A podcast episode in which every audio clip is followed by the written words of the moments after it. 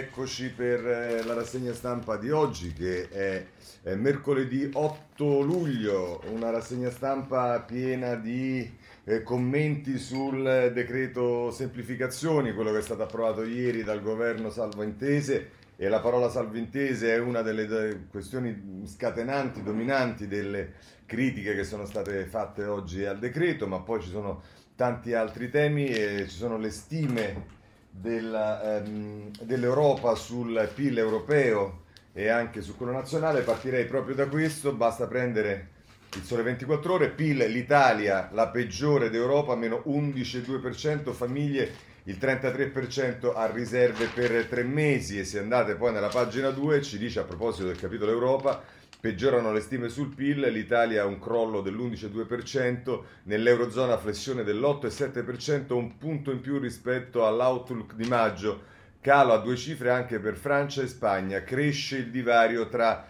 eh, i paesi e eh, ci sono poi mh, Gianni Trovati scrive sul Sole 24 ore scenari divergenti, il rimbalzo non basta, nel 2020-21 l'Italia perde il doppio dell'Unione Europea, dopo la ripresa il PIL sarà almeno 5,8% sul 2019 nell'Unione, eh, meno 3 in Germania, frenata all'1,3%. Insomma questi sono i dati tutt'altro che incoraggianti e vedrete che anche questo tema dei dati insisterà nei commenti che vediamo su questo. Se volete eh, sulla stampa eh, ci sono le due pagine che fanno seguito eh, alla prima, eh, a pagina 2 ed Emanuele Bonini da Bruxelles eh, che firma l'articolo Allarme UE, PIL italiano in caduta libera, l'incubo chiusura per un'azienda su tre. Bruxelles dice che nel 2020 il crollo è dell'11,2% ed è il peggiore d'Europa e l'Ox dice che a fine anno la, dos- la disoccupazione sarà oltre il 12%. Eh, questo è quello che eh, ci dice eh, la stampa e che poi mh, pubblica anche un'intervista al commissario europeo all'economia Paolo Gentiloni e che dice ci vuole un piano puntuale per accedere agli aiuti e ovviamente l'intervista di fa Marco Bresolin tocca anche le questioni più di ciccia che vedremo poi anche nelle altre cose, eh, la minaccia dell'insolvenza delle imprese e il boom della disoccupazione, scusatemi, le minacce sono l'insolvenza delle imprese e un boom eh, della eh, disoccupazione, per quanto riguarda il recovery fund è utilissimo, anche se i soldi veri tardassero aumenterebbe il clima di fiducia e per quanto riguarda il patto di stabilità va sospeso finché il prodotto lordo non tornerà a livelli eh, pre-crisi. Questo è quello che ci dice eh, la stampa a proposito dei dati europei commentati anche dal commissario europeo italiano Gentiloni. Eh, vorrei prendere altri due giornali che sono i giornali della destra, diciamo, il giornale a pagina 2 la mette così, tsunami eh, sull'Italia, la crisi profonda di aziende e famiglie senza liquidi e lavoro, una su tre è a rischio. Eh, questi sono gli scenari, politi- gli scenari politici eh, che arrivano dalla, dall'Europa attraverso il giornale di eh, Sallusti e segnalo ancora eh, Libero che in prima pagina la mette così.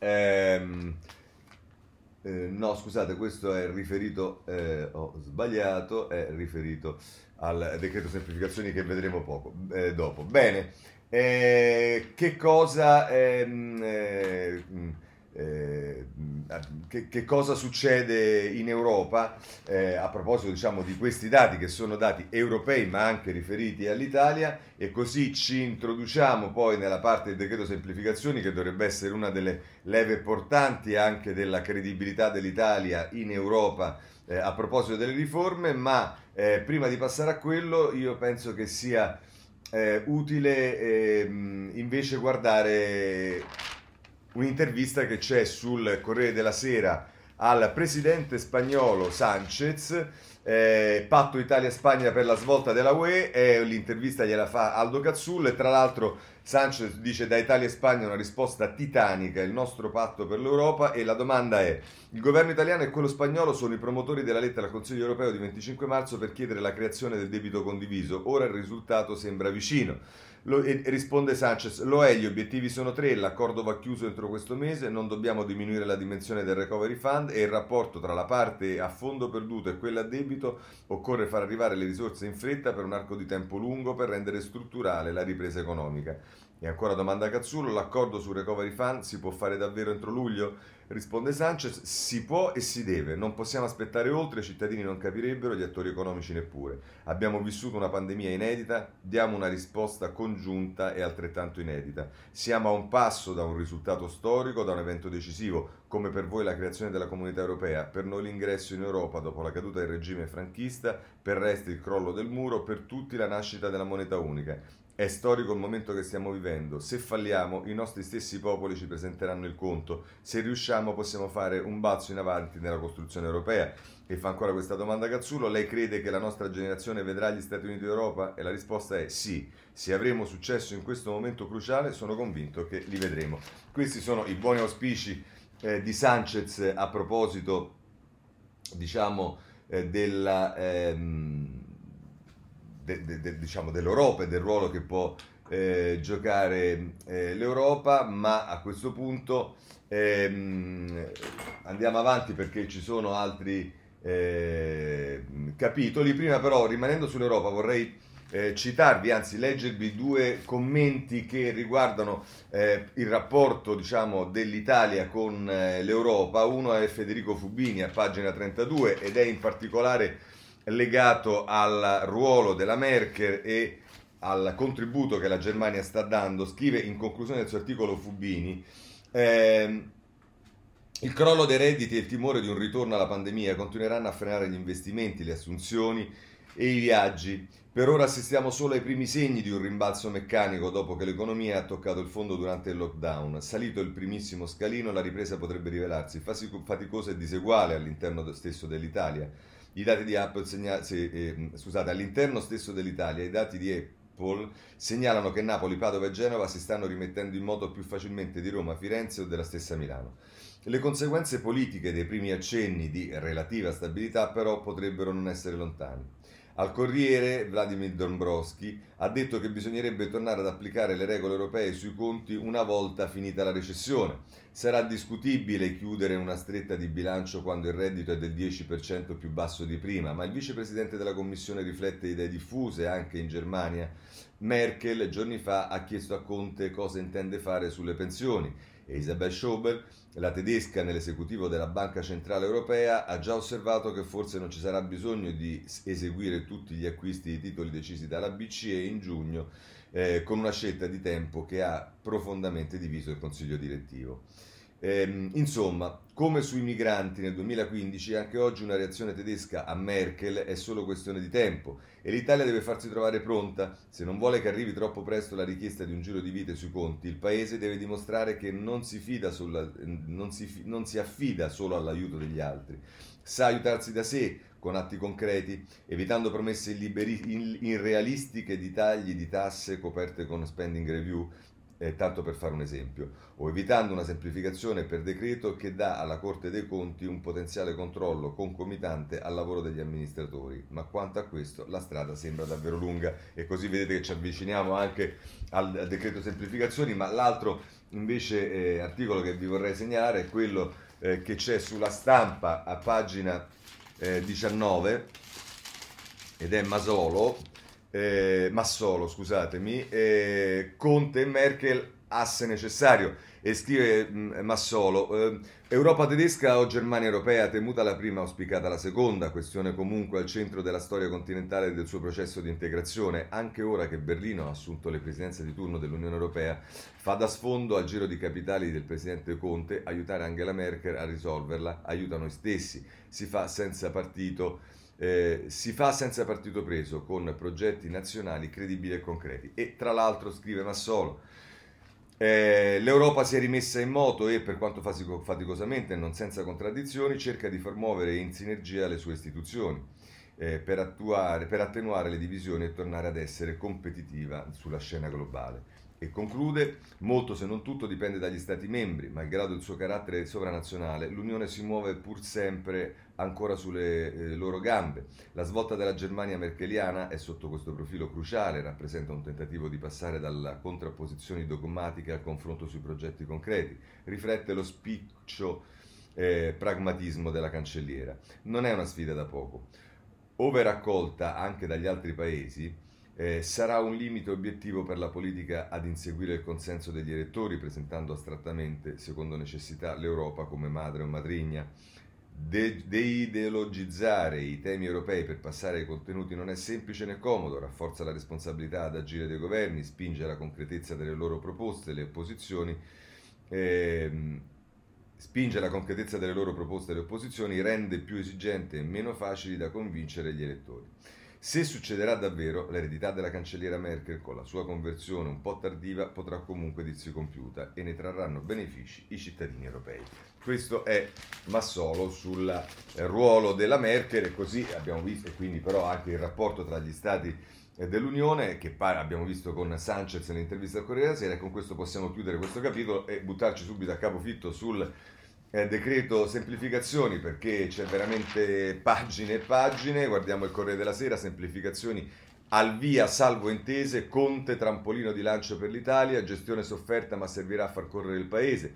Eh, Zingaretti, strada giusta, all'opposizione, scatola vuota, questa è la sintesi che fa eh, il Corriere della Sera che nel taglio basso di pagina 2 ha un retroscena di Maria Teresa Meli, braccio di ferro con il PD e alle 4.30 il Premier chiude, risolveranno i tecnici, lo scontro sulle gare, le banche, dati e il controllo dei fondi. E poi qui ci stanno le opere, i commissari, tutto quello che trovate anche eh, sugli altri giornali che anch'essi dedicano eh, parecchio spazio, prendiamo per esempio la Repubblica, le pagine successive alla prima, la pagina 2, grandi opere per 200 miliardi ma il decreto non c'è ancora e ci sta nel taglio basso eh, una intervista a Gabriele Buia che è un imprenditore fatta da Marco eh, Patucchi, mentre prima l'articolo era di Giovanna Vitali, i costruttori bocciano le misure, intatta la vera resistenza burocratica.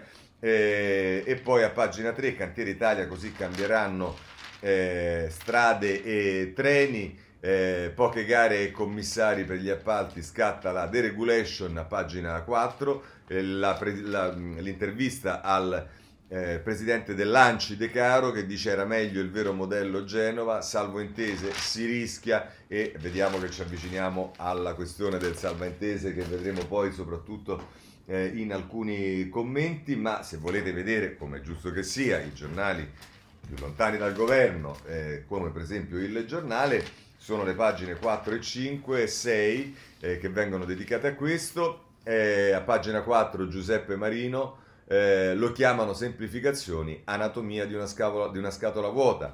Passa salvo intese, i buchi, modello Genova appeso a scelte politiche per ogni opera, tante deroghe a tempo. Se poi volete il retroscena, pagina 5 del, del giornale, è Conte fa il piazzista in Europa e vende riforme inesistenti il premio inizia il tour presso le cancellerie europee, ma a Lisbona, Madrid e Berlino porterà solo fumo.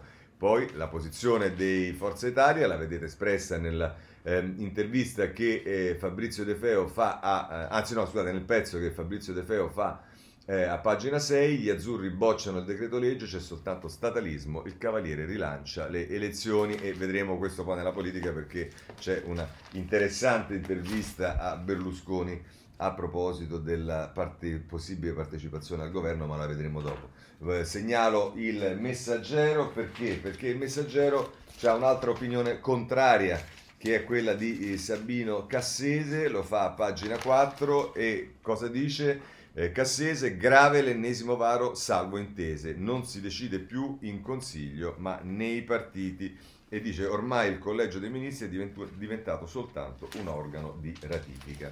E questo è un argomento che secondo me andrà tenuto presente perché è sicuramente ehm, eh, un, un, tema che, diciamo, per quanto riguarda il diritto parlamentare eh, e quindi anche il, il, diciamo, le, le, procedure, ehm, fa il paio questo argomento del salvintese poi con tutto quello che sta accadendo dove i decreti sostanzialmente siamo arrivati al monocameralismo perché i decreti vengono approvati per questione di tempo soltanto in una Camera, viene messa la fiducia e poi passano soltanto per la ratifica nell'altra Camera insomma una riflessione su questo secondo me andrebbe fatta perché se si vogliono cambiare le cose non si devono cambiare di fatto ma si dovrebbero cambiare attraverso modifiche costituzionali. Noi ci abbiamo provato, come ricordate, nel 2016, sono state respinte anche grazie al volume di fuoco che è stato messo in campo da molti di coloro che adesso dicono che cambiare, bisognerebbe cambiare e fare quelle riforme che abbiamo previsto.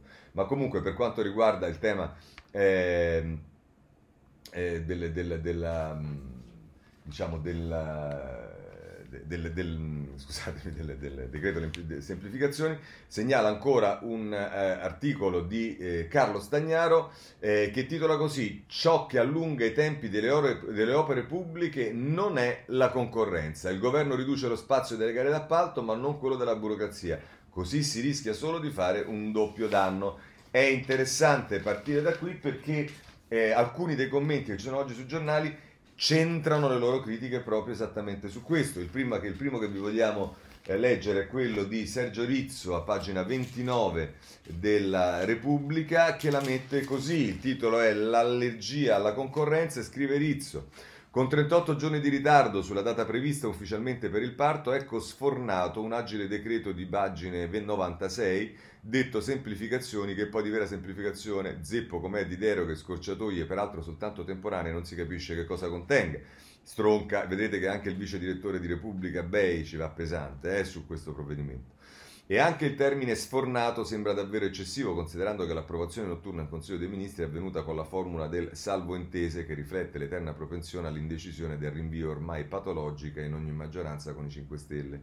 Non si possono dunque escludere, dopo le polemiche della vigilia fra grillini e democratici, altre sorprese. Ma se i principi fondamentali del decreto non venissero messi in discussione nei passaggi successivi, una certezza sarebbe comunque acquisita, la profonda allergia alla concorrenza che rappresenta il pilastro del provvedimento. Pensare di mettere il turbo alle opere pubbliche frenate dalla burocrazia semplicemente eliminando le gare d'appalto con l'affidamento diretto per i piccoli lavori, la trattativa privata per quelli sotto la soglia comunitaria dei 5,2 milioni ne è la prova. Prova lampante, se è vero come dice l'Associazione dei Costruttori che il 70% delle cause del blocco delle opere pubbliche è nelle fasi che precedono la gara, che è invece responsabile appena per il 17% dei ritardi. E non, ehm, e non, per la gara in sé, quanto per assurdi adempimenti burocratici che potrebbero essere eliminati senza battere ciglio. In tutta Europa, per partecipare ad una gara d'appalto, è sufficiente presentare un documento unico europeo, valido in tutti i paesi dell'Unione, così ovviamente anche in Italia se non fosse che l'articolo 85 del codice dei contratti pubblici consente alle stazioni appaltanti di richiedere una documentazione complementare, che è un doppione tanto del documento europeo quanto del pass dell'autorità anticorruzione, comunque sempre necessario, con il risultato che le imprese sono costrette a presentare inutilmente il triplo delle carte. Per velocizzare le gare, senza abolire e quindi preservando la concorrenza, sarebbe stato sufficiente intervenire lì, evitando anche il rischio gravissimo che la sospensione delle circa 25.000 gare che si bandiscono ogni anno per il 98% dei lavori pubblici, tanti sono quelli sotto la soglia comunitaria, possa incentivare pratiche collusive e alimentare il circuito dell'economia criminale, soprattutto in determinate aree del Paese rischio anche accentuato dalla norma che abolisce di fatto ogni limite al subappalto e senza dire che davvero fossero convinti che funzionasse quel decreto semplificazione avrebbero dovuto mettere nero su bianco la data delle scadenze di ogni singola opera. Il sospetto è che quella di trovarsi ancora una volta di fronte a una serie di misure propagandistiche che non toccano i poteri reali della burocrazia e di quel mondo che ne viene alimentato. Studi legali, esperti e consulenti. Così pesante e al centro c'è tutto il tema della concorrenza eh, tema che è anche nell'editoriale di eh, De Nicola sulla stampa a pagina 19. Eh, cosa dice De Nicola? Concorrenza salvo intese.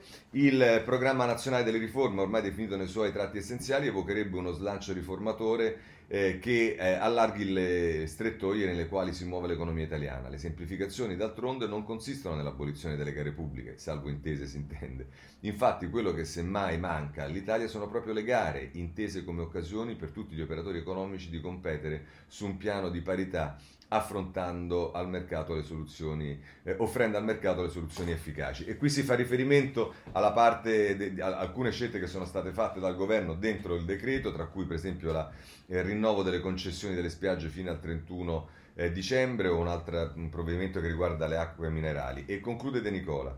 Ecco, a fronte di tutto questo ci si aspettava che il PNR avrebbe dato impulso a una politica di liberalizzazioni per rimediare a queste ed altre storture. Invece si scopre che il governo ha solamente intenzione di rendere più concorrenziale la distribuzione dei carburanti ed, li- e emana- eh, ed emanare linee guida che impediscano ai sindaci terrapiattisti di dichiarare il proprio comune libero dalla rete 5G. Per carità, propositi utili, ma insomma non decisivi. Promozione di accordi di libero scambio della UE con paesi extracomunitari? Niente. L'introduzione di una normativa da tempo reclamata dell'autorità antitrust per il trasporto pubblico urbano intesa a favorire la tecnologia digitale e la concorrenza? E chi li sente tassisti? Il divieto della, sanitaria, della pubblicità sanitaria che, ancora secondo il garante della concorrenza, riduce la possibilità di informarsi sulle strutture sanitarie e sulla loro efficienza, pur rimanendo precluso ogni annuncio di ingannevole, rimane lì non pervenuto né lo sfoltimento della società municipalizzate tante volte promesso, né la liberalizzazione del notariato e misura minore delle altre professioni liberali. Si pensi che il direttore sanitario di una clinica deve essere iscritto all'ordine della stessa provincia, magari si teme che non capisca il dialetto dei dipendenti e non che delle farmacie. Vabbè. Basta così, purtroppo tante, tra tante pagine di buone intenzioni non ha trovato spazio la promozione della libertà economica che serve a chi ha spirito innovativo e di impresa e beneficia tutti i consumatori. Così, come vedete, duro il commento sul tema della concorrenza. Ma se adesso ci spostiamo poi su altre questioni anche più politiche, ehm, ritornando sul Corriere della Sera, andiamo a pagina 9, c'è Massimo Franco che eh, firma il suo editoriale, comincia in prima pagina e che tra l'altro dice quando il governo mette in fila le, min- le, misure che dovrebbero sbloccare le opere pubbliche, rivedendo le norme sull'abuso d'ufficio, liberando dalla paura della firma le amministrazioni, si coglie una novità. Si ufficializza il tentativo di rimettere in moto un sistema bloccato dall'incertezza delle leggi e dalla farraginosità delle procedure, situazioni che ha creato un'economia dell'inefficienza in grado di produrre ricchezze improprie, aggravando le degenerazioni dei processi decisionali. Non è un caso che Conte cerchi di rassicurare sia sul fronte della corruzione sia su quello della responsabilità di fronte alla magistratura. La scommessa è trovare un equilibrio tra l'esigenza di far ripartire i cantieri e scongiurare le infiltrazioni criminali e di conseguenza le inchieste giudiziarie. Sono impegni che sarebbe ingeneroso liquidare come velletari o come fumano gli occhi dell'Europa, eh, che alcuni dicono, eh, o dell'opinione pubblica. Ma non si può neanche tacere che sanno di già visto e ascoltato. Il sospetto è che la grandiosità dei progetti sia inversamente proporzionale alla probabilità che vengano realizzati e che rifletta un difetto di sintesi indispensabile invece in una fase di crisi feroce nella quale presto sarà necessario compiere scelte nette. Non si può sottovalutare l'assenza di compattezza politica, un progetto così ambizioso viene affidato a una maggioranza che non riesce neanche a mettersi d'accordo sul prestito del MES. Non bastasse, rimane ai margini un'opposizione invitata dal Premier al dialogo, ma non ancora convocata, con il risultato di innescare un gioco di dispetti e demagogie contrapposte che promette ulteriori tensioni parlamentari, salvo poi negoziare per un pugno di voti in extremis, magari sotto banco. Così, eh, Franco, vi dicevo che anche Bay il vice direttore Repubblica picchia duro e il titolo è Quello scatto che ancora manca. Andiamo anche in questo caso a pagina 29, la pagina dedicata ai commenti. E il commento di Bay eh, è questo, lo scatto che ancora manca. Più o meno tutti i governi degli ultimi 20 anni hanno promesso grandi opere, digitalizzazione della pubblica amministrazione e commissari straordinari per aprire cantieri.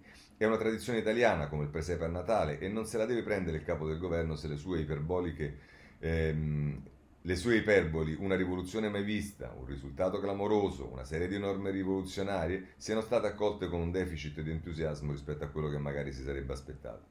La vera rivoluzione, scrive Bay, sarebbe infatti riuscire a far funzionare la pubblica amministrazione che c'è, invece di inventarsi commissari straordinari o l'ennesima norma derogatoria, per di più limitata nel tempo, che semmai aggiunge confusione in un paese nel quale la certezza del diritto è una chimera. Piuttosto che continuare a dipingere i funzionari pubblici come i freni alla voglia scalpitante del governo di inaugurare cantieri, sarebbe opportuno ricordarsi che al vertice della pubblica amministrazione c'è il governo e al vertice del governo il primo dei funzionari italiani è proprio l'avvocato del popolo. Sorvolando sull'ennesimo spiacevole salvo intese per il quale si approva di corsa un decreto che ancora non si vede e non si vedrà per giorni, l'impressione invece è che il Presidente del Consiglio sia, stia affastellando una serie di misure nel tentativo di dimostrare che il governo esiste e non se ne sta con le mani in mano mentre il paese affonda. Perché la verità amara dietro sli- le slide e le rivoluzioni annunciate è che stiamo davvero precipitando a un ritmo e una profondità che nessuno si aspettava. Insomma, pesante il giudizio del vice direttore di Repubblica e non è che se ci spostiamo su un altro giornale eh, ancorché con il nuovo direttore Martinelli, che è il messaggero, a pagina 19, le parole di Paolo Balduzzi siano molto diverse. L'illusione delle opere approvate salvo intese è, è, è quello che scrive mh, il titolo delle, delle, delle, dell'editoriale di, di, Balduzzi che dice salvo intese, ma che significa quando si pensa alla politica? La prima associazione mentale è con il compromesso, con l'intesa Che cosa sarà mai quindi un accordo politico salvo intese? Un accordo salvo accordi diversi? Ma che certezza e fiducia dà al Paese tutto questo? Al massimo si tratta di una comunicazione buona per l'umore dei cittadini e per le prime pagine dei giornali, ma certo non di uno strumento utile a indirizzare il Paese. L'ultimo caso è il cosiddetto decreto semplificazioni che dovrebbe sbloccare 130 cantieri, salvo intese appunto. Già il fatto che in uno Stato affamato di sviluppo come l'Italia ci siano 130 cantieri da sbloccare peraltro dovrebbe farci riflettere, c'è bisogno di una pandemia per decidere che le opere strategiche eh, vanno completate e anche nel caso in cui le leggi vengano definitivamente approvate, lo stallo permane. Basti pensare come, per dare attuazione ai decreti emanati per le emergenze sanitarie, siano stati approvati al momento solo 31 provvedimenti su 165, meno del 20% del totale. Per non parlare dell'inspiegabile, perlomeno secondo i tristi criteri economici, incapacità di accordarsi sull'utilizzo del MES, probabilmente il prestito più a buon mercato nell'intera storia della Repubblica. Inutile quindi cercare definizioni più o meno calzanti. La politica che non sa decidere semplicemente non è politica, è tirare a campare. Un approccio che ha funzionato, o meglio illuso, fino a tutti gli anni Ottanta del secolo scorso, quando l'ignavia dei politici poteva essere compensata a colpi di debito pubblico passato, vale la pena di ricordarlo, da un rapporto sul PIL del 40% nei primi anni 70 al 120% di metà anni 90. Non si può lasciare un paese appeso a decisioni che vengono sempre rimandate, né allo strapotere della burocrazia. Se lo capiremo in fretta, basterà molto meno di una nuova pandemia per spegnerci definitivamente, eh, se non lo capiremo in fretta. Beh, insomma, anche Balduzzi non scherza sul messaggero. Insomma, oggi trovare un giornale che, avete visto anche il foglio, pone il problema della concorrenza, trovare un giornale che... Eh, eh, in qualche modo sia positivo rispetto al Presidente del Consiglio, al lavoro del governo e in particolare sulle semplificazioni non è semplice.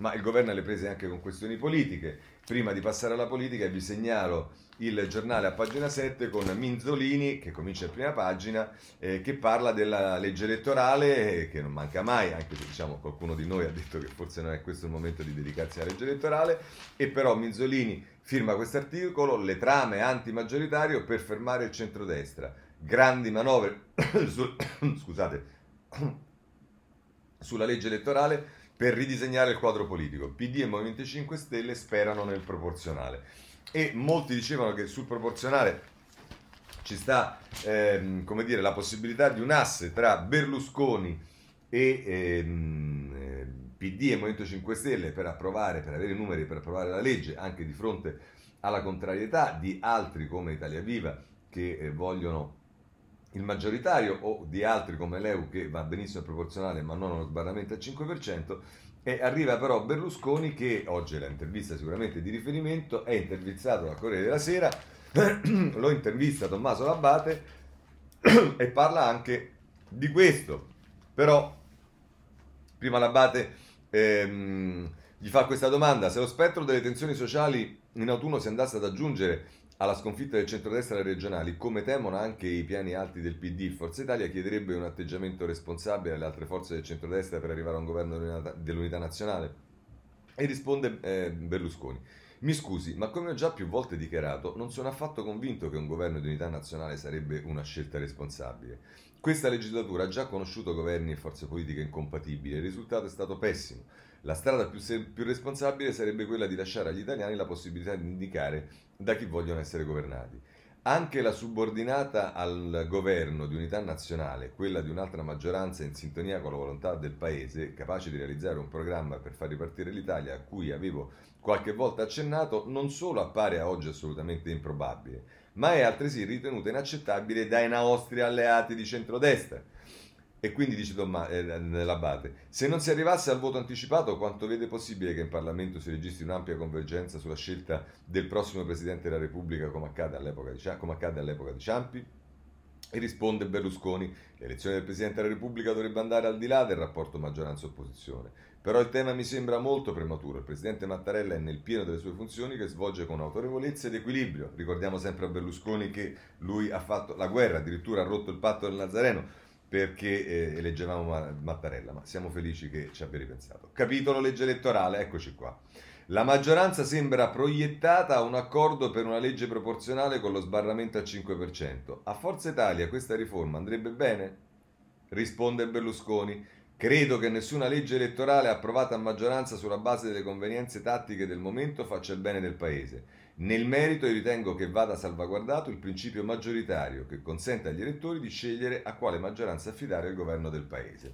E con questo poi ci sono le domande sulla giustizia, che ovviamente sono anche molto interessanti, non abbiamo il tempo di leggerlo, ma con questo almeno formalmente chi schierava Berlusconi a favore del proporzionale, quindi nell'appoggiare la proposta della eh, maggioranza del PD e del, di, di eh, di Leu e dei 5 Stelle, è, almeno sulla base di quello che dice Berlusconi, ha fatto male i conti. E a proposito di Berlusconi, così chiudiamo il capitolo del centrodestra, segnalo sul foglio in prima pagina eh, eh, una lettera che Berlusconi scrive al foglio in risposta che quello che aveva scritto ieri il foglio sul fatto che Berlusconi avrebbe tutto l'interesse di andare al governo, di tenere questo ruolo e via dicendo, che eh, diciamo, è così intitolata eh, Niente manovre di palazzo e niente caricature. Cosa vuol fare il Cavaliere con Forza Italia e con Mediaset? Risposta al foglio. E sulla risposta che il Cavaliere dà eh, riprende a scrivere nel suo editoriale ehm, eh, Cerasa, il direttore, che dice, tra l'altro facendo tutta un'analisi di quello che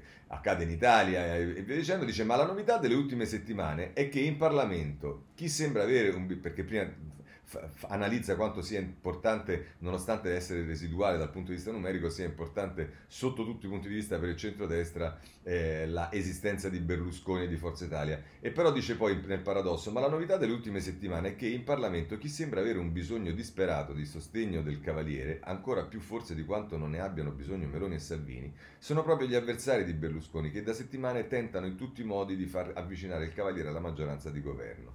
E tra l'altro dice, e conclude Cerasa, eh, tra chi cerca di sedurre con sfacciataggine il Cavaliere non c'è soltanto il partito di Matteo Renzi, partito che il Cavaliere guarda con simpatia perché garantendo la stabilità della legislatura, in cui Forza Italia ha grosso modo gli stessi parlamentari della Lega, garantisce al Cavaliere di contare nella nomina del prossimo Presidente della Repubblica più di quanto possa contare Salvini. Ma c'è anche curiosamente quel pezzo di PD che proprio cinque anni fa ai tempi del mitico patto del Nazareno, iniziò a bombardare il renzismo accusando l'allora leader del Partito Democratico di voler tradire la gloriosa storia della sinistra italiana. Peraltro ricordiamo che lì era un patto sulle riforme, non era un patto eh, per l'entrata al governo. Cinque anni, e che Berlusconi non ha mai peraltro appoggiato i governi eh, eh, di, di Renzi, semmai quelli di Letta.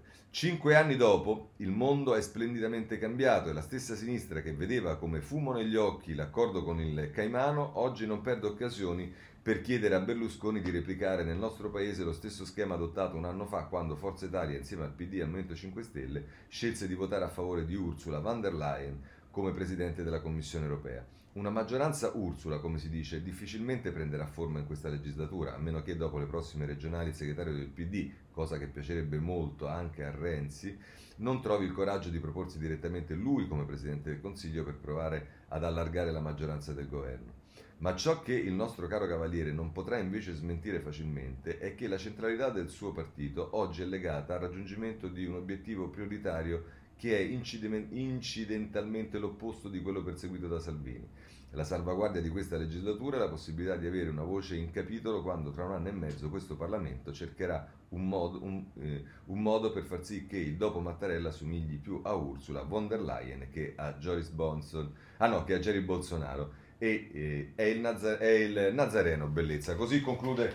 Eh, e così concludiamo, c'è rasa sul foglio e concludiamo anche sul centrodestra. Se vogliamo guardare al PD, segnalo due cose. Il eh, riformista eh, a pagina... Ehm, a pagina 8, scusate, eh, perché c'è eh, Umberto De Giovannangeli che ehm, intervista il sociologo Mark Lazzare, il titolo è Il PD senza identità è tutto da ripensare. E Lazzar dice mancano la leadership, mancano le idee, ma anche le idee. La prospettiva europea è una priorità, in Italia si sentono solo quelli che attaccano l'Unione Europea come Salvini, su questo il centro-sinistra deve fare una battaglia. E, e, dice tra l'altro il Partito Democratico deve ristabilire un nuovo rapporto con i ceti più popolari, quelli esclusi che con la crisi post-pandemica soffriranno ancora di più. Questi sono i consigli di Lazzar, ma intanto aspettando i consigli che raccolgano i consigli di Lazzar, eh, come sapete nei giorni scorsi eh, segretario e vice segretario Zingaretti e Orlando hanno preso a legnate sulle ginocchia e sulla schiena eh, alcuni esponenti del Partito Democratico che hanno sollevato dubbi sulla linea e comunque su determinate scelte strategiche e oggi uno di questi risponde sul foglio ed è Giorgio Gori eh, che in prima pagina viene intervistato eh, da eh, Caruso e tra l'altro così la mette. Gori risponde a Zinga non sono permaloso ma stupito del segretario del PD le mie obiezioni erano solo costruttive. E dice il sindaco di Bergamo Giorgio Gori risponde al segretario del PD Zingaretti che lo aveva definito picconatore da salotto e anche al vice segretario Andrea Orlando che lo aveva accusato di coltivare tentazioni scissioniste. A colloquio con il foglio, Gori lamenta un clima di intolleranza diffusa nel PD.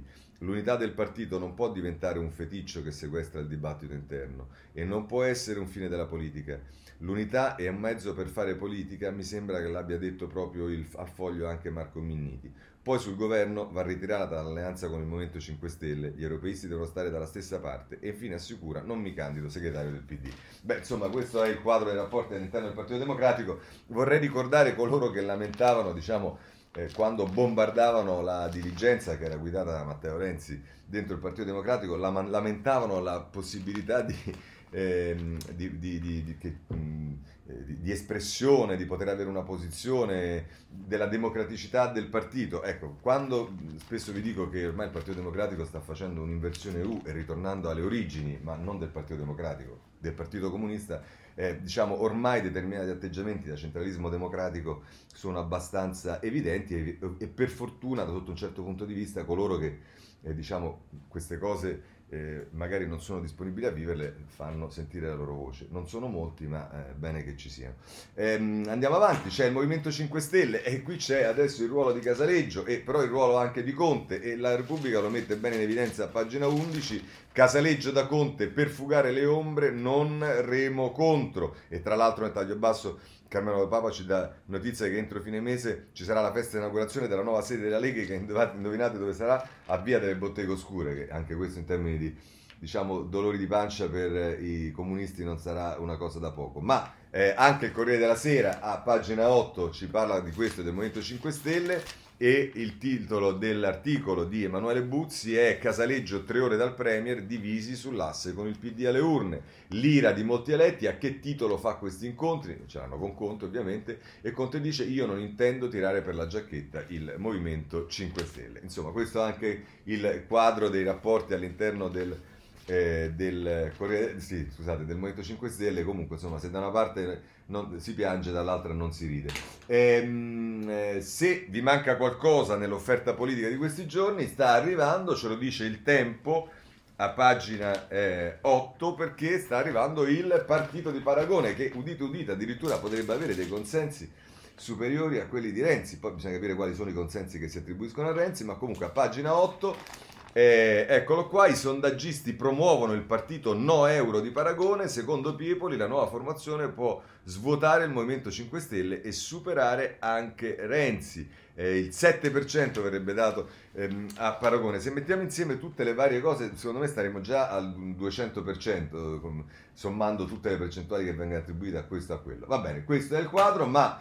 Eh, Cerasa eh, lo, abbiamo, eh, lo abbiamo letto e a questo punto credo che eh, possiamo chiudere la parte politica. Eh, allora, rapidamente, mh, mm, uno dei temi che è un, uno dei temi, diciamo, abbastanza eh, evidenti e problematici e anche drammatici del, part- del, del nostro paese è quello del lavoro e allora voglio segnare a pagina 6 eh, un attacco di Maurizio Gasparri, che come sapete è un senatore di Forza Italia, a Tridico e che è una battaglia che sta portando avanti da parecchio tempo Gasparri, i numeri a caso di Tridico, a oggi 700.000 lavoratori non hanno preso un euro, nonostante le promesse del presidente dell'Inps, questo per dare atto anche diciamo, alle battaglie di ehm, altri partiti, come è giusto che sia. Il tema invece che eh, riprende abbastanza centralità, ammesso che mai l'abbia persa, è quello della scuola, allora ci sono due cose che vi voglio segnalare, anzi tre.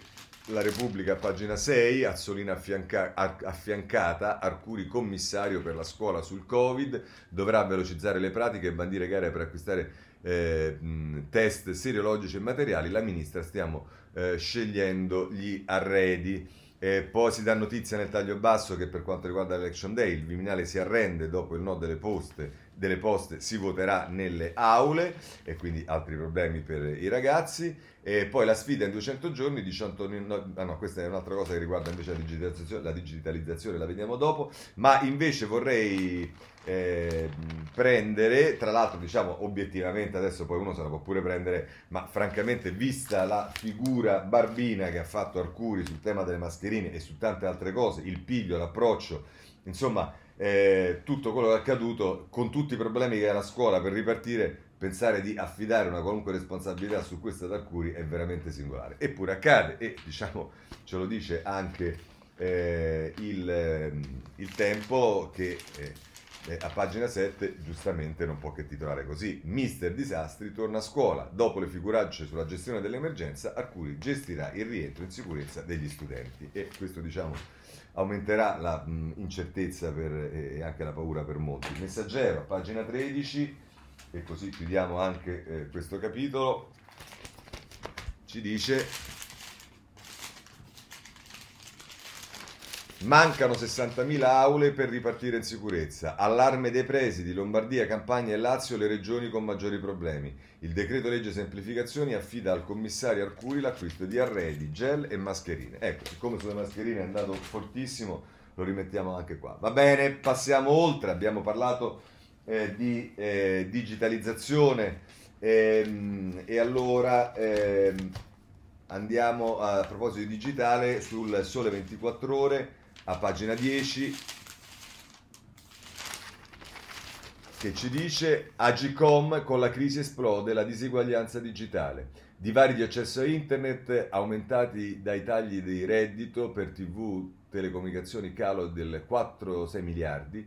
Il piano banda ultralarga va rivisto. Eh, senza didattica a distanza il 13% degli studenti. Insomma, eh, le questioni non vanno bene. Abbiamo visto che ehm, eh, sulla Repubblica, se non erro, c'era il ministro eh, competente che rassicurava, ma francamente la sfida in 200 giorni 19.000 enti pubblici da digitalizzare. La scadenza è il marzo 2021, ma manca il piano tra le amministrazioni, soltanto una su sei consente l'accesso al servizio remoto. Sono le parole del ministra Pisano eh, riportate da Riccardo Luna in un articolo a proposito della digitalizzazione. Bene, possiamo chiudere anche questo capitolo e passiamo a quello della giustizia, perché anche qui ci stanno parecchie cose interessanti. Rimaniamo su Repubblica, ehm, eh, perché a pagina 13 eh, si torna a parlare della vicenda Berlusconi con la sentenza e compagnia bella e oggi c'è l'intervista che Dario del, Dario del Porto fa al giudice Esposito, il famoso giudice Esposito,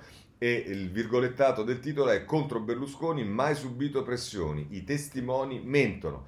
La polemica a sette anni dalla condanna in via definitiva dell'ex premier, il vedetto fu unanime, anche il mio collega Franco non si oppose. Ehm, tra l'altro dice che le frasi dei camerieri di Ischia non sono vere, sono tre dipendenti dell'albergo di un politico molto vicino all'ex presidente del Consiglio e poi le accuse di Franco sono false ed è inaccettabile che sia andato a giustificarsi con l'imputato che ha concorso a condannare e poi dice io alla Corte europea per dimostrare la mia imparzialità non esprimo giudizi sul Berlusconi politico ma non lo vedo senatore a vita. Beh, ammazza, non è ma roba la madre. Va bene, questo è il famoso giudice Esposito che eh, ci ha dato anche la sua opinione non politica sul fatto che però non andrebbe bene Berlusconi senatore a vita. Questo lo posso dire io, che sicuramente non va bene Berlusconi senatore a vita, ma un giudice forse dovrebbe farsi i fatti suoi e occuparsi dei fatti suoi, e invece come puntualmente accade, eh, pur dicendo che non lo vuole fare, lo fa. Va bene, siamo sul... Eh, ovviamente non possiamo che non toccare il giornale che eh, la mette in modo molto diverso su questo a pagina 8 e il titolo è Pregiudizi verso Berlusconi. Il giudice Esposito era ostile. Le conclusioni del giurista briga- britannico Starmer sulla condotta dell'ex giudice che condannò il cavaliere. È Stefano Zurlo che scrive a proposito delle, car- delle carte.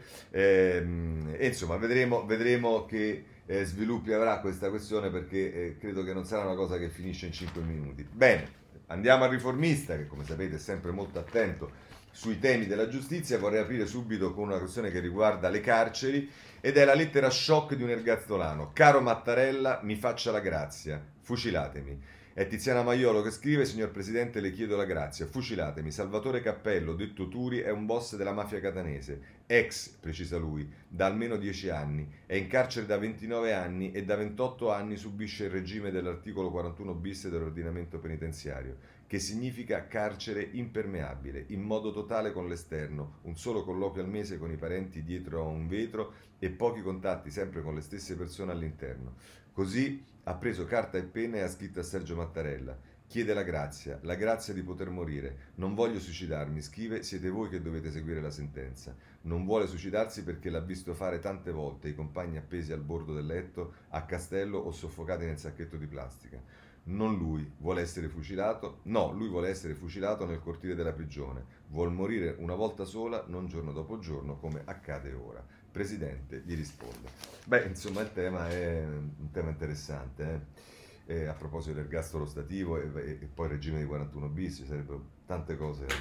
Ehm, eh, vorrei segnalare sempre dal riformista, invece, per quanto riguarda il tema del CSM, avevo detto ci sono parecchie cose sul riformista, eh, a pagina 2 ehm, c'è una intervista di Angela Stella con ehm, eh, l'ex presidente Mirabelli, Cesare Mirabelli, guai se un giudice decide sulla base delle sue idee, la magistratura deve recuperare autorevolezza e credibilità, afferma il giurista. No al dominio delle correnti nel CSM. Ma ancora, sempre da riformista, voglio segnalare a pagina 4 eh, la questione di Palamara, è Paolo Comi che scrive, indagini Palamara sapeva, mi informava Pignatone, interrogato dai magistrati, l'ex PM Fava svela. Mi stupì perché Luca sapeva tutto delle indagini a suo carico e le fonti mi ha fatto i nomi del procuratore di Rodolfo Sabelli e Antonello Ardituro. Questo è quello che eh, dice, ehm, eh, quello che, eh, dice ehm, sul foglio Fava, l'ex PM Fava, che è stato interrogato dai magistrati di eh, Perugia, presumo. Eh, vorrei chiudere il capitolo giustizia con, leggendovi integrale, secondo me, un articolo eh, che è proprio... Mh, viene da Luciano Violante, che è stato un magistrato, che è stata una persona pure che ha avuto un'impostazione anche culturale rispetto alla giustizia, molto lontana dalla mia, ma oggi credo che sia un, un articolo che è quasi un manifesto. La, I giudici e la politica debole. Scrive Violante, le relazioni costituzionali tra politica e magistratura sono frutto di un patto di libertà fondato sulla fiducia. La magistratura deve esercitare i poteri che la politica le attribuisce per garantire le libertà e i diritti dei cittadini ad ogni aggressione e il Parlamento deve definire con chiarezza i confini tra la sovranità della politica e l'indipendenza della giustizia. Questo sulla carta. In pratica le cose stanno diversamente. Una politica debole ha attribuito alla magistratura penale il compito di vigilare sulla moralità dei propri comportamenti e su quelli di tutti gli altri cittadini. Leggi vaghe e indeterminate, incertezza sui limiti della responsabilità penali, amministrative e contabili, effetti criminalizzanti connessi a comunicazioni giudiziarie teoricamente dirette a tutelare il cittadino, interdizioni e perdita del controllo di aziende sulla base del semplice sospetto, impunità garantita per la fuga di notizie lesive della reputazione dei cittadini e delle imprese. Non per sua scelta, il magistrato penale, che aveva il compito di accertare le responsabilità dei cittadini, è diventato controllore del buon andamento della politica, della pubblica amministrazione e delle imprese. Nella maggior parte dei casi interverrà una soluzione, ma nel frattempo i danni economici per la reputazione e per le carriere professionali diventano irreparabili. Le forze politiche, nell'illusione di acquisire consenso, si sono addirittura spogliate del potere di decidere i nomi dei candidati alle elezioni e hanno attribuito alla magistratura penale il compito di stabilire chi può essere candidato. Successivamente alcune commissioni antimafia si sono assunte arbitrariamente il compito di redigere liste di presunti impresentabili che più di una volta si sono dimostrate viziate da gravi errori. In qualche sentenza comincia ad apparire la figura del coinvolto, persona estranea alle imputazioni ma nota e che perciò conferisce lustro alle indagini. Oppure ci si dilunga sui giudizi morali che non spettano al giudice. Ecco, Molti si stupiscono della decadenza del ceto politico ma occorre un grande spirito di servizio per essere disponibile ad una candidatura con il rischio di vedere compromessi reputazione, patrimonio e professione. Si voleva l'impossibile paese delle vestali, si è ottenuto un paese umiliato per non esserlo divenuto. Di settimana in settimana si succedono con gravità crescente notizie che mettono in dubbio la correttezza di alcuni magistrati per poi ricadere su tutti gli altri. Prima che giunca un potere regolatorio non democratico che imponga i propri interessi, Deve essere la stessa magistratura a prendere atto della insostenibilità della situazione. Nessuna democrazia può vivere a lungo senza giudici credibili e rispettati. Solo un riassetto dei poteri può ricostruire una fase di normalità costituzionale. È illusorio confidare nelle capacità taumaturgiche di una nuova legge elettorale per il CSM. Sinora, se non erro, ne sono state approvate sei e nessuno ha risolto i problemi che avevano sollecitato, che ne, che ne avevano sollecitato l'emanazione. È difficile che la prossima riesca dove le altre hanno fallito. Vanno invece ridiscusse le modalità del governo interno dei magistrati, l'assetto del CSM e quello dei consigli giudiziari. Una magistratura che è diventata parte della governance nazionale ha bisogno di nuove strutture e nuove regole, semplici e inoppugnabili. La gran parte dei magistrati che lavorano nei tribunali, nei CSM e nei consigli giudiziari ha la forza morale per imporre a se stessa e alla politica le scelte necessarie con la determinazione propria dei tempi di crisi.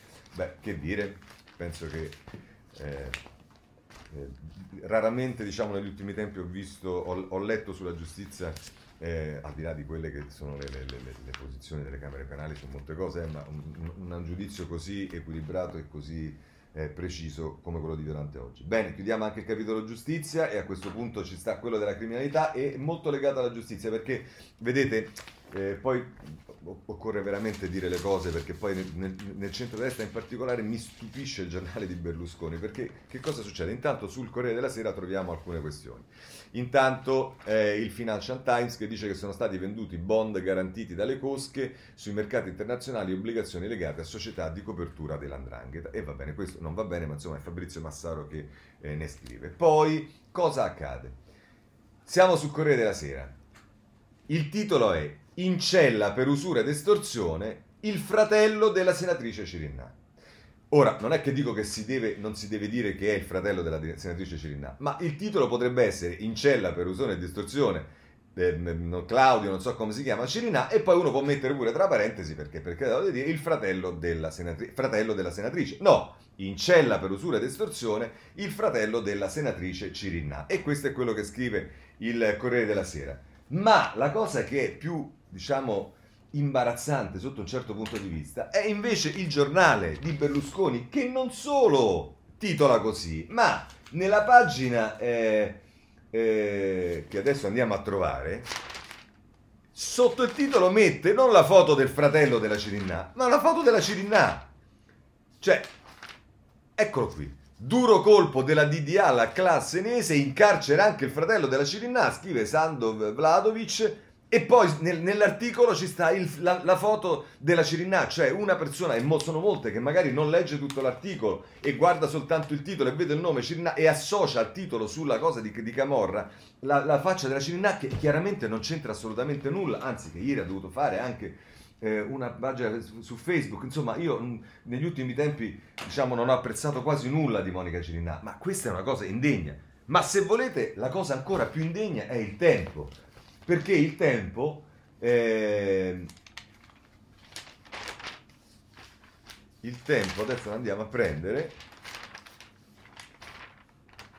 io mi auguro che non sia l'avvento di Storace il tempo addirittura fa scandalo Cirinà in carcere il fratello. Scandalo Cirinà ma cioè che, che cosa è la responsabilità penale personale peraltro? Ma e con la foto della Cirinà cioè, poi quando vedo questi che vengono a fare i garantisti, che vengono a fare quelli delle aggressioni e via dicendo, e fanno delle operazioni di questo vomitevole sciacallaggio, ripeto, la mia lontananza politica da Cirinà è totale, ma questa è veramente una, una, una, cosa abominevole. Va bene, passiamo ad altri argomenti, se vogliamo, come dire, rimanere sul, te- sul tema di come si fanno i titoli eh, potete andare sul Libero a proposito dei, dei migranti e vi trovate questo bel titolo Salvini clandestini rompono le palle. Matteo lo dice in modo diretto vediamo se lo attaccheranno anche se l'illegalità non dovrebbe eh, piacere ai progressisti. Beh ci mancherebbe soltanto che non possa essere attaccato per quello che dice. Io ho sempre detto che bisogna consentirgli di dire quello che deve dire e però de- non solo deve essere criticato deve essere anche un po' diciamo sbeffeggiato perché alcune cose che dice Salvini lasciamo perdere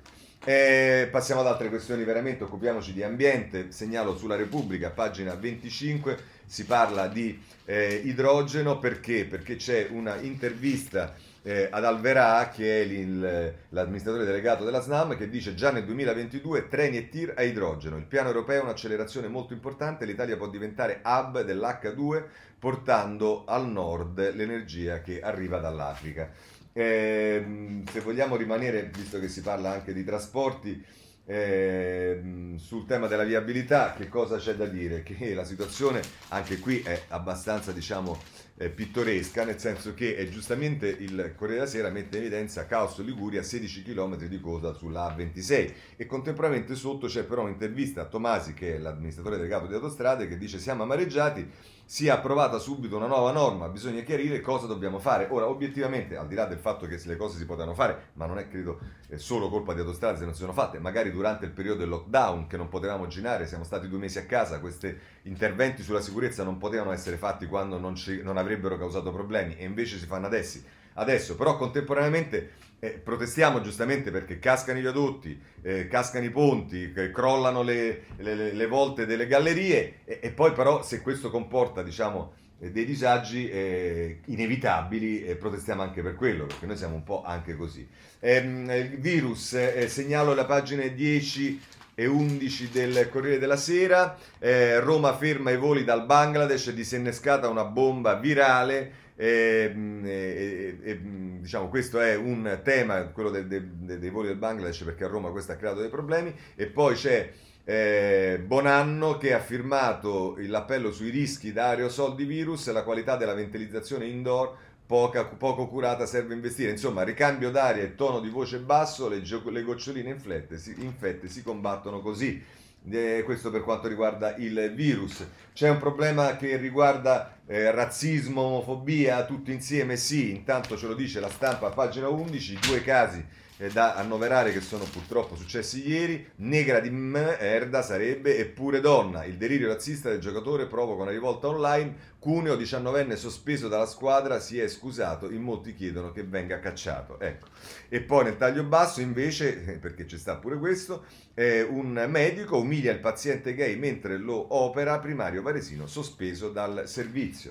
Eh, perché proprio non ci facciamo mancare eh, mai niente. Ma allora, se volete una nota di colore, c'è il libero che eh, diciamo, mette in evidenza che con tutto quello che capita, ehm, il titolo è Fanno l'amore in strada, multa esagerata di 20.000 euro, siamo intransigenti solo se c'è di mezzo il sesso. Due giovani sorpresi in un amplesso bollente davanti alle vetrine dei negozi di Mestre, mentre i passanti guardavano e riprendevano con i telefonini la scena. E vabbè, insomma, questo è quello che ci dice eh, libero. Eh, per quanto riguarda il tema dei social, eh, a proposito, eh, Repubblica a pagina 9, eh, segnalo Repubblica a pagina 9 che ci dice che chi ha paura di TikTok, il social media in Cina, eh, Trump, che Trump vuole bandire. Questo a proposito di TikTok, allora pensiamo anche al 5G e anche questo su Repubblica troviamo un articolo che a pagina 5 eh, che a pagina 9, scusate, ci parla eh, del 5G, i dubbi del governo sul 5G Away, il PD frena e Di Maio tratta con eh, gli USA. Eh, c'è il ponte di Genova, che cosa succede? Eh, eh, vi segnalo la Repubblica nelle pagine 22 e 23, c'è un'intervista con Renzo Piano. Eh, non dimenticherò i mille all'opera sul mio ponte e poi segnalo sempre sul ponte di Genova una questione che è abbastanza ridicola e cioè riguarda la gestione, adesso ci dice la stampa, la resa del governo sul ponte sarà gestito da autostrade, vi ricordate tutto quello che si diceva, va lasciamo perdere. E per quanto riguarda le notizie di cronaca, sempre dalla stampa vi segnalo che sono state separate le due gemelline. Al bambino Gesù che erano nate con le gemelline semesi che erano nate con la testa attaccata e l'operazione sembra essere essere riuscita. Eh, per quanto riguarda Morricone, su tutti i giornali, in particolare su Corriere della Sera, a pagina 27 si parla della sepoltura che è stata fatta eh, in un eh, camposanto romano in forma privata. Eh, facciamo gli auguri a Panatta che fa i suoi 70 anni. Per quanto riguarda la politica estera, c'è eh, la Francia che il Corriere della Sera ci dice essere alle prese, a pagina 16 essere alle prese con l'ira delle femministe, il neoministro è accusato di stupro, il ministro dell'interno, se poi invece vi interessa sapere che come si trova eh, l'altra diciamo, capitale europea importante che è Londra, ce lo dice eh, il, eh, la Repubblica, pagina 17, perché Epstein e i potenti, il sesso e i video segreti, chi trema per i misteri di Lady Ghislaine eh, ex fidanzata e complice del miliardario pedofilo, suicidia in, in, in eh, carcere. Eh, per quanto riguarda gli USA, eh, la stampa a pagina 14, eh, il titolo è La rivincita dei Sioux di Stan Rock, il petrolio non passerà sui luoghi sacri e questo è uno schiaffo a Trump, secondo la stampa. Per quanto riguarda eh, la Libia, segnalo a pagina 7 della Repubblica, ehm, a pagina 17 presumo della Repubblica, eh, no, non lo trovo e vabbè, sarà da qualche parte ehm, un articolo sulla Libia. Per quanto riguarda eh, la Russia, la stampa a pagina 13 invece che ci dice che ha arrestato il reporter scomodo per il Cremlino. Il Cremlino è una spia della eh, Nato. Per quanto riguarda l'Australia che sta messa male, eh, potete su tutti i giornali trovate il lockdown che ha messo centinaia di migliaia di persone eh, bloccate. Per quanto riguarda invece eh, il Brasile c'è Bolsonaro che ha fatto un po' la fine di, eh, di eh, Boris Johnson, faceva tutto quello che bim bum ba e adesso si è beccato il coronavirus. Selfie comizi e arroganza, ora il virus colpisce il negazionista Bolsonaro. Eh, Argentina, eh, Corriere della Sera, pagina 17, eh, ci sarà un qualche cosa che non funziona anche lì, testimoniò contro i Krickner, il, del, il mistero dell'ex segretario ucciso accusò Cristina di corruzione. Nell'Argentina approvata dal, nodo, dal nono default della sua storia potrebbe sembrare un omicidio come altri se solo Fabian Gutierrez non fosse chi è cioè l'ex segretario personale di Christine Krickner, oggi vicepresidente dell'Argentina. Questo è quello che ci dice a proposito dell'omicidio che c'è stato in Argentina, che sembra fatto dalla malavita, ma invece non si sa bene di chi. E chiudiamo con l'avvenire che ci parla di Hong Kong, lo fa a pagina 15 e ci dice Hong Kong, guerra dei social, i giganti dicono no a Pechino. Questo è il quadro eh, della mh, mm, situazione ad Hong Kong. Con questo noi chiudiamo la nostra rassegna stampa di oggi. Se volete ci vediamo come al solito domani mattina alle sette e mezza. Grazie a tutti.